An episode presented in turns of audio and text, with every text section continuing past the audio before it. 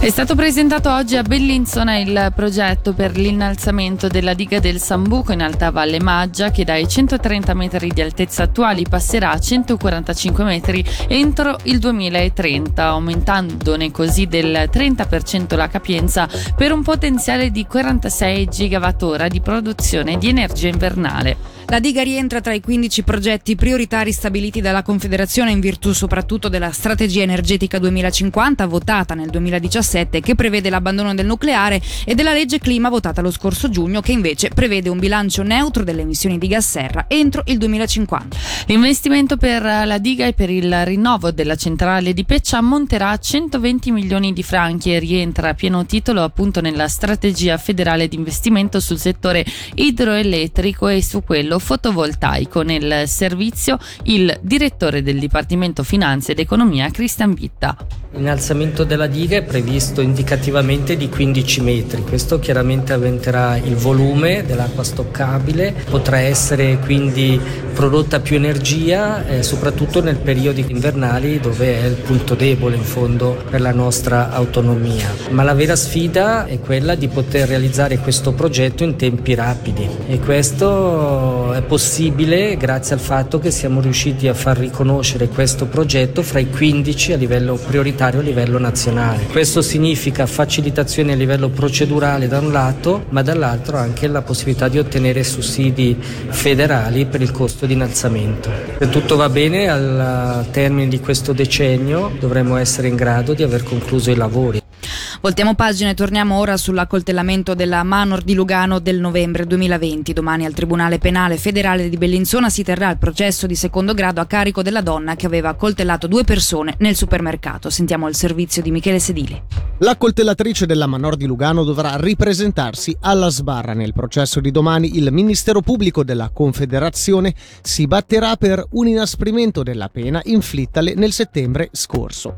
Allora era stata condannata a 9 anni di detenzione in un istituto di cura e 2.000 franchi di ammenda. L'allora 29enne è stata condannata per ripetuto tentato assassinio e violazione della legge federale che vieta i gruppi Al-Qaeda e Stato Islamico, nonché le organizzazioni associate. Domani il caso sarà esaminato dalla Corte d'Appello del Tribunale Penale Federale. Il Ministero Pubblico della Confederazione ha infatti inoltrato ricorso contro la sentenza in prima istanza, quando aveva chiesto una pena detentiva di 14 anni da scontare dopo una misura terapeutica. In primo grado la difesa aveva cercato, invano, di convincere la giuria che l'attacco non aveva alcun legame reale con motivazioni terroristiche ed era stato compiuto da una donna mentalmente disturbata. Nonostante la condanna a una misura stazionaria in una struttura chiusa, la colpevole è ancora in detenzione preventiva, come ha reso noto a giugno l'emittente SRF. Non è infatti ancora stata trovata una collocazione nei penitenziari psichiatrici per la scarsa disponibilità dei posti.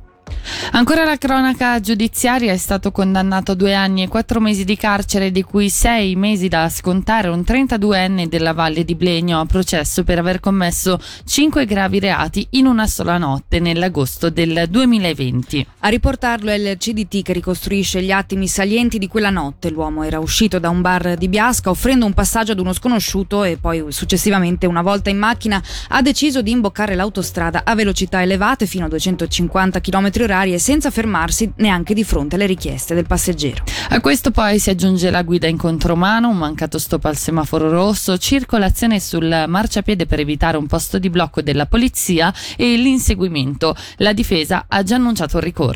Ci spostiamo ora in Val di Blenio, dove il municipio ha sollevato critiche nei confronti della polizia su come ha gestito il rave party abusivo organizzato il 3-4 giugno in Val Camadra. Lo riporta la regione spiegando che l'esecutivo ha scritto al municipio di Biasca, che gestisce la polizia intercomunale, al consigliere di Stato Norman Gobbi e al capoposto Ivan Bodino per non essere stata interpellata e avvisata dagli agenti. Torniamo a Lugano: le ruspe sono entrate in azione per avviare le operazioni di demolizione della tribuna Montebre, che da quasi 30 anni accompagna a Cornaredo la squadra della città sul Ceresio nelle sue imprese calcistiche. Terminati i lavori preliminari e i traslochi, la storica struttura sta venendo rasa al suolo, mentre lo scavo vero e proprio per quanto riguarda la nuova arena inizierà nel mese di settembre. Il PSE, lo ricordiamo, sarà realizzato in 3 tappe, a cominciare dallo stadio e dal palazzetto dello sport nella prima. E ci avviamo verso la chiusura con una notizia sui legislativi di Blenio ed Acquarossa che si sono riuniti ieri sera e hanno dato via libera a due progetti importanti per i rispettivi comuni, ma anche per l'intera valle. Il primo plenum ha approvato gli aspetti pianificatori legati alla destagionalizzazione da 10 milioni di franchi di Campo Blenio.